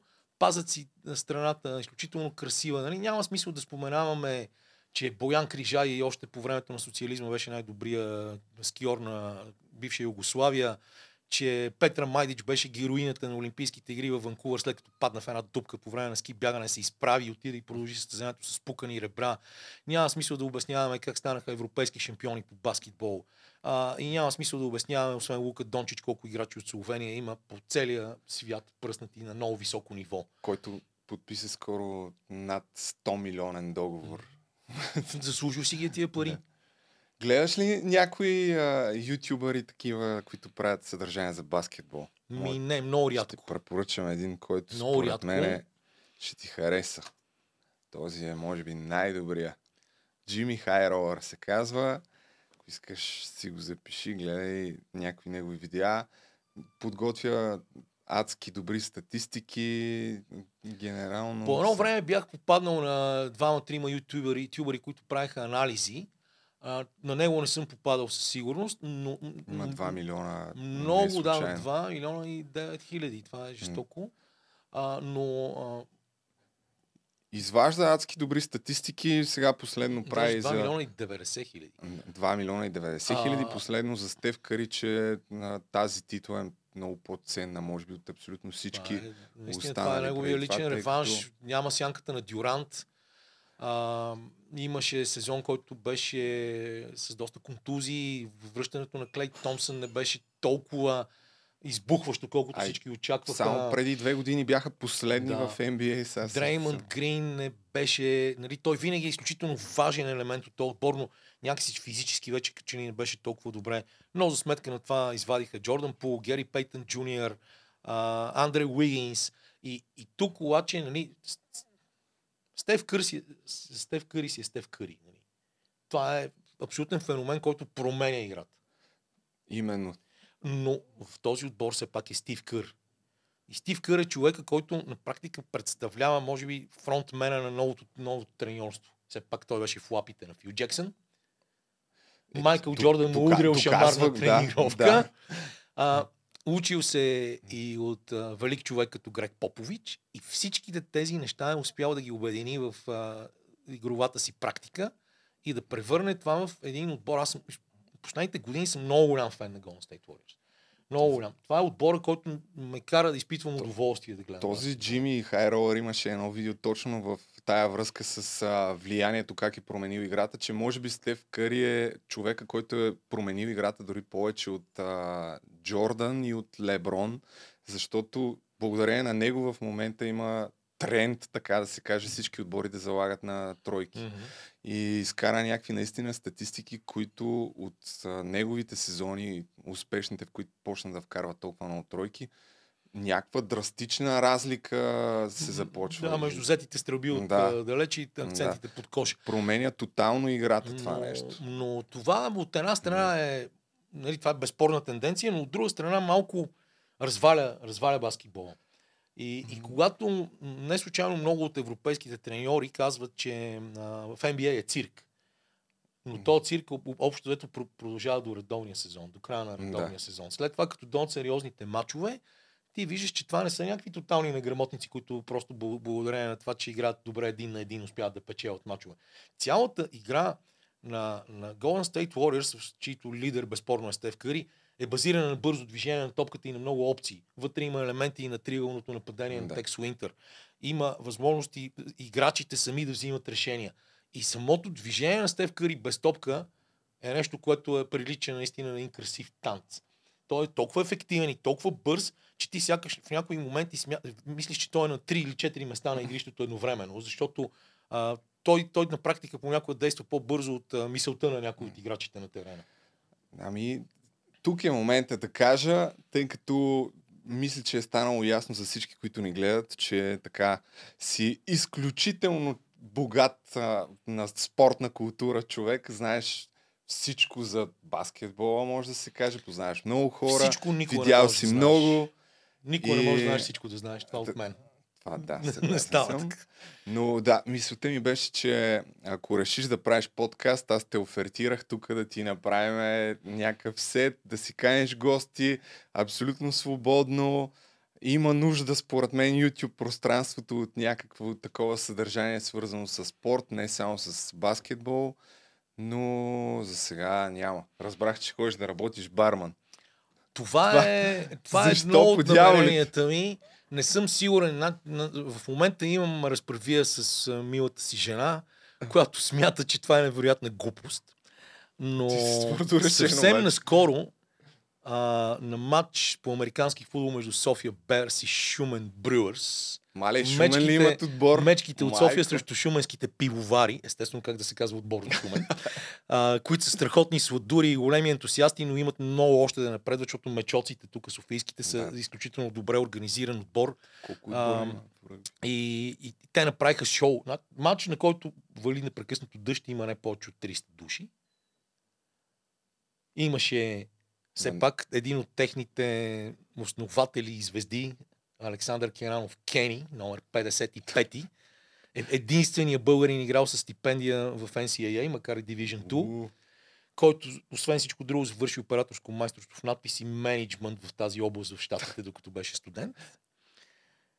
Той направи фирмата B2Y, които работят изключително сериозно с американските продукции, кинопродукции в България.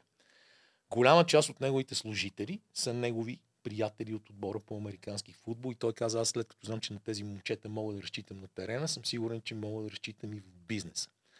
Тези хора имат перфектен мерчендайз, страхотна орга- организация, дори бири с лепенка. Аз съм ги чувал. София Берс. За бирите. По всяка знам. вероятност ще бъдат на финал в първенството и ще го спечелят. И тези хора бяха ме викнали аз да коментирам техния матч, защото на времето първия Супербол в България 93-та година съм го коментирал аз, давам с Cowboys с Buffalo Bills. И там бяха Станимир Гъмов и Дънди, Даниел Пев. Супер готини агенти, актьори и мои приятели от доста време. И с Гъмов си говорихме точно за това, че имам намерение да ставам барман. Скики го скоби отворих, за да стигна до тук. А, и той ми каза, Кер, че това е жестоко, трябва да го направиш, страшно ще ти се проветри главата. Аз, когато нямам работа, да кажем, или нещо го закъсвам, и ходя и работя по строежите. И се запознавам с такива хора, че просто това, това ми отваря света, ми го променя, нали? Виждам абсолютно... Ние се движим, каквото и си говорим, Люба, ние се Да. движим в балон. Ние се движим в един комфортен балон от свои приятели, по-скоро повечето единомишленици. Алгоритмите на социалните мрежи ни показват повечето неща, Да. които ние искаме да виждаме. И, и изведнъж виждаш обаче, точно попадайки в някаква такава среда, колко е разслоена тази държава, колко различни хора има и всъщност колко добри и свестни хора, но по някакъв начин потиснати и затворени в себе си, барман? може да намериш. Ами, аз имам чудесни връзки с а, един изключително симпатичен и много добре възпитан млад човек, може би, защото е завършил също 133-то училище Райчин Генов, който оперира и управлява в бар Памперо в Арапя. Бич бар Памперо е едно от най-култовите места, който миналата година а, предизвика други, а, да излязат наяве други мои качества и ме най два пъти да работя като диджей. Като, като, а, Като... Ти трябва наистина за много неща да, Да. да благодариш на Кошугов. да, и като тогава аз бях изключително притеснен, редих ни плейлисти и не знаех как ще станат нещата. Питах го, бе, господин Генов, защото той ми говореше винаги в учтива форма и аз не можех да го преодолея. Да. Това съм много, на, на, на, не съм на ти с учтивата форма, скаран съм с тия неща, искам бързо да се тупат разликите. Обаче той ми говори така и аз започнах, аз господин Генов, а той е много по-млад от мен. Между другото, свързан с доста от добрите инициативи, които запалянковците на Левски правят, включително за историята на Левски с дечица, правят уроци. И колко време трябва да продължи това? И той ми казва, ми може би не повече от 2 часа. И аз, идвайки от прочутото караван парти в Арапя, вече в Царево, където съм водещ вече няколко години, поради супер близките си приятелски връзки с група Акага и с Иво Казасов, който го организира.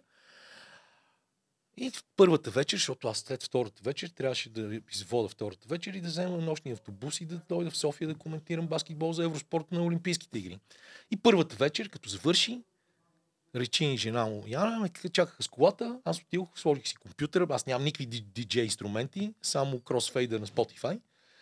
И както започнахме в 12 без нещо, в 4.30 още имаше хора, които подскачаха по дансинга и аз бях супер щастлив, защото не очаквах, че ще пожена какъвто и да е било успех. Та сега съм се А чу- как ти е диджейското име? Нямам Диджей. такова. А, макар, че нали, Гергана Торийска с миналата година много се смяхме и тя ми измисли някакво много смешно, ма такова тъпо, нали, някакво тъпо име, от което аз много се забавлявах, но нямам такова име.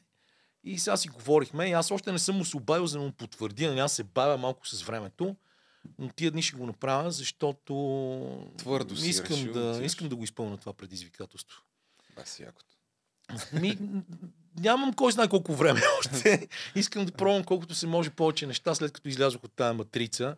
Защото за мен това беше, не знам дали иллюзия, но моето вътрешно дълго, такова дългогодишно убеждение беше, че моят престой в Българската национална телевизия е мисия.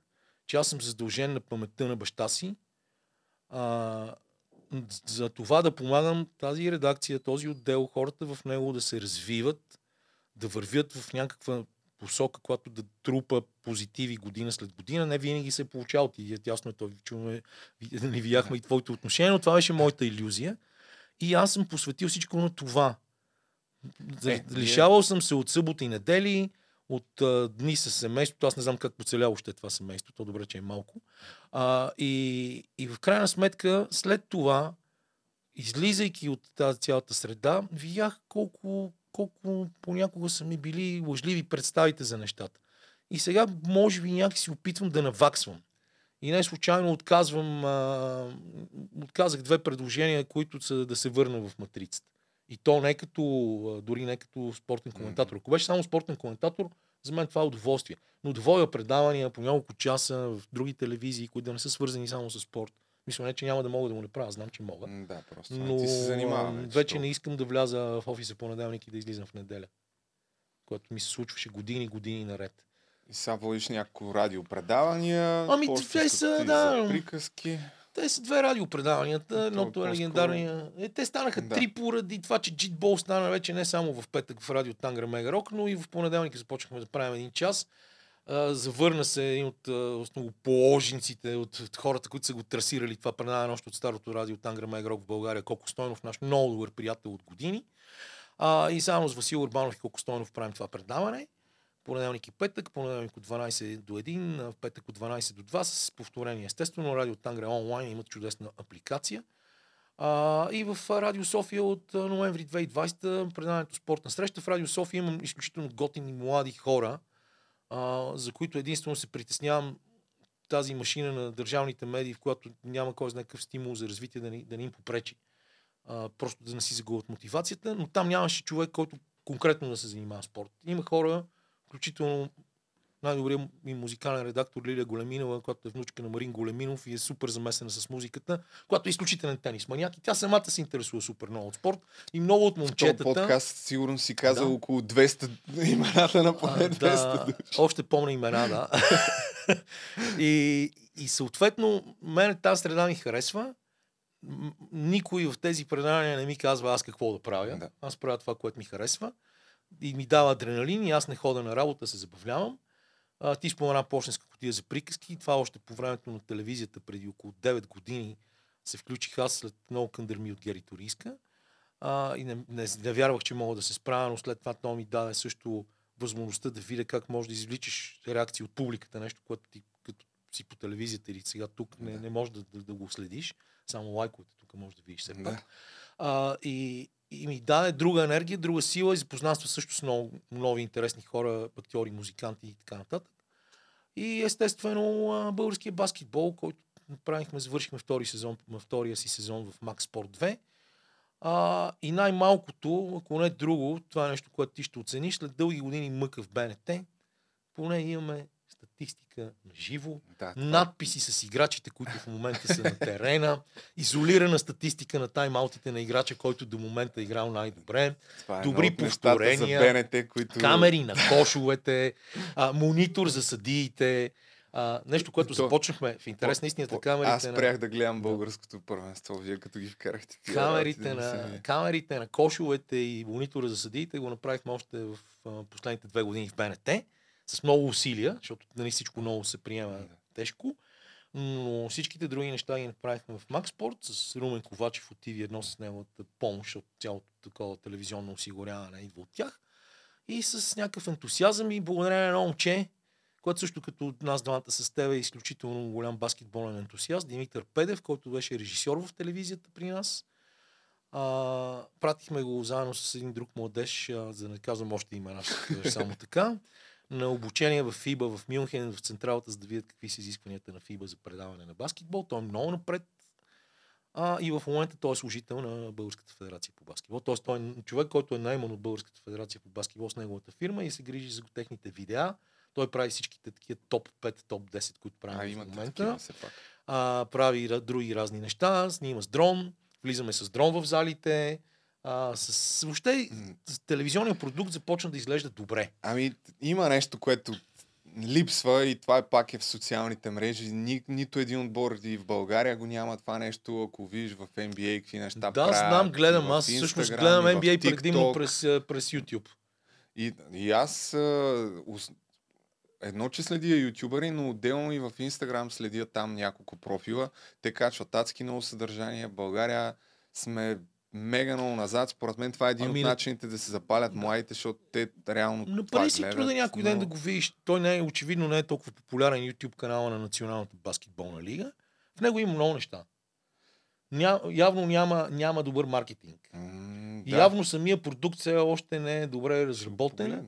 И, и хора като тебе са, си, си казали това не става и аз няма да, да му дам шанс.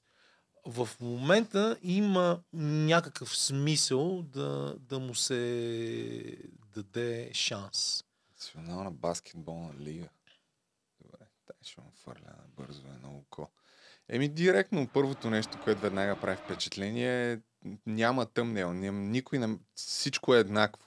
Да. А ти трябва да видиш и да разбереш за какво става въпрос. Айде, то тук това са мачове, но Трябва да има и разни хайлайти. трябва да а, има и това, което преди малко пуснахме, дето е с Сония Норвежец. Е, Да. такъв тип Е, видеа, да, които трябва да, да се има. правят. Защото иначе но, това, не... но това, както се досещаш, изисква, Изисква, по-голям екип. Ето да, ти топ 10 отделно. раунд едно. Да. Виж долу има едно топ 10 раунд едно. На последния ред, второто отляво надясно. А, А, да. трябва да има, но това естествено отново е свързано, Свързано е с, ресурс, ресурси. С екип, да. отделен. Нашият екип на практика е от 4 души. Миналата година с нас Е. беше Деян Веселинов. След това да, е останахме абсурд да го Лю, прави. Любо Нешев, Роберт Лазаров, Да. аз и Мария Мицова се присъедини към нашия екип. А, ние, всеки един от тези хора има друга работа. Да, да, знам. И, и ясно е. цялото това е в ръцете на Митко Педев. Аз по-скоро като на медиите го казвам това. Ако някога, пак да кажа, ти си решиш, че ти се занимава с YouTube, аз най-голямо удоволствие ще съдействам. Според мен много хора ще се кефят да, да гледат спортни неща, дали ще е подкаст или там, както и да се казва в YouTube, защото просто в момента такова нещо няма И, в България. И последно, може би, защото наистина май станахме адски Да. дълги. Завършвам А, с две, две банални Това, което на мене ми се иска да кажа и говоря от години, е, че както, както конвенционалната преса загина и всички Телевизия. които, всички, които оцеляват в момента големи неща, като да кажем Нью Йорк Таймс, всичко това е свързано с кросмедийно съдържание и по същата пътека върви и телевизията. Конвенционалната телевизия лека по лека ще остане също в небитието, защото ние, само, само ние в България имаме HBO Max, Netflix и вече Disney+. Да. Само тук. Да не говорим за Apple TV, Да. за огромното влияние на YouTube, за Instagram и ако ти искаш да оцеляваш и да продължаваш да стоиш по някакъв начин на пазара без сериозно онлайн съдържание, и, но, и то не е в такива маратонски форми като Да, да. нашата, което защото много малко хора ще го изгледат това от началото до края, Със сигурност. а, ти нямаш шанс да бъдеш на пазара по никакъв начин. И ако това не бъде разбрано от хората, които се занимават с телевизия в най-непосредствено бъдеще тук в България, т.е. още утре, ние ще си останем така, да си мигаме на пазара и да си викаме, изпуснахме си шанса. Съгласен съм с тебе.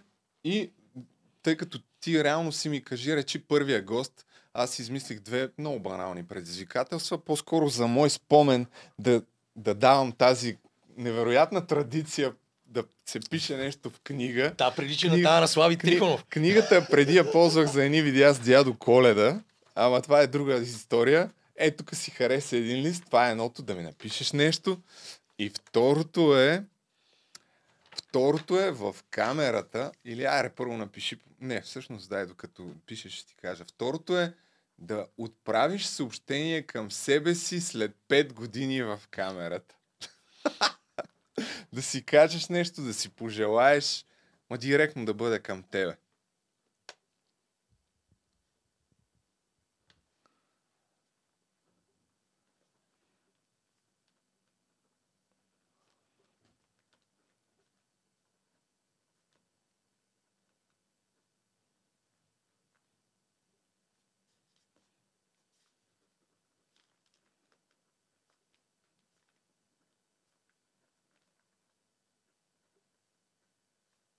Бая пишеш. Така се рисувах на времето. Добър ли беше?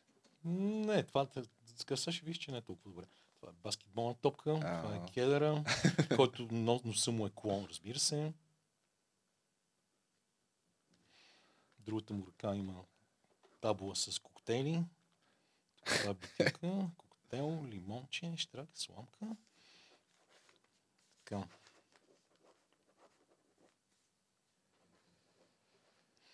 Здравей, Емо! Продължавай да провокираш, както и да те кръщават. Кедера. А, Кедера, както казва Васил Урбанов от 2006 година насам, не е сам. Тоест, Кедър, надявам се, че първо след колко години? Пет. Пет. След пет години ще бъдеш още жив, че черният ти дроб ще издържи и ще можеш отново да се гледаш сутрин с усмивка в огледалото, както правиш през целия си живот. Супер, много ти благодаря. Чай само да покажа все пак. Вижда ли се, Никола? Тази топ продукция. Еми, благодаря ти много. Ми аз ти благодаря. Добре, че не ме накара да играем баскетбол. Айде, Айде. това е.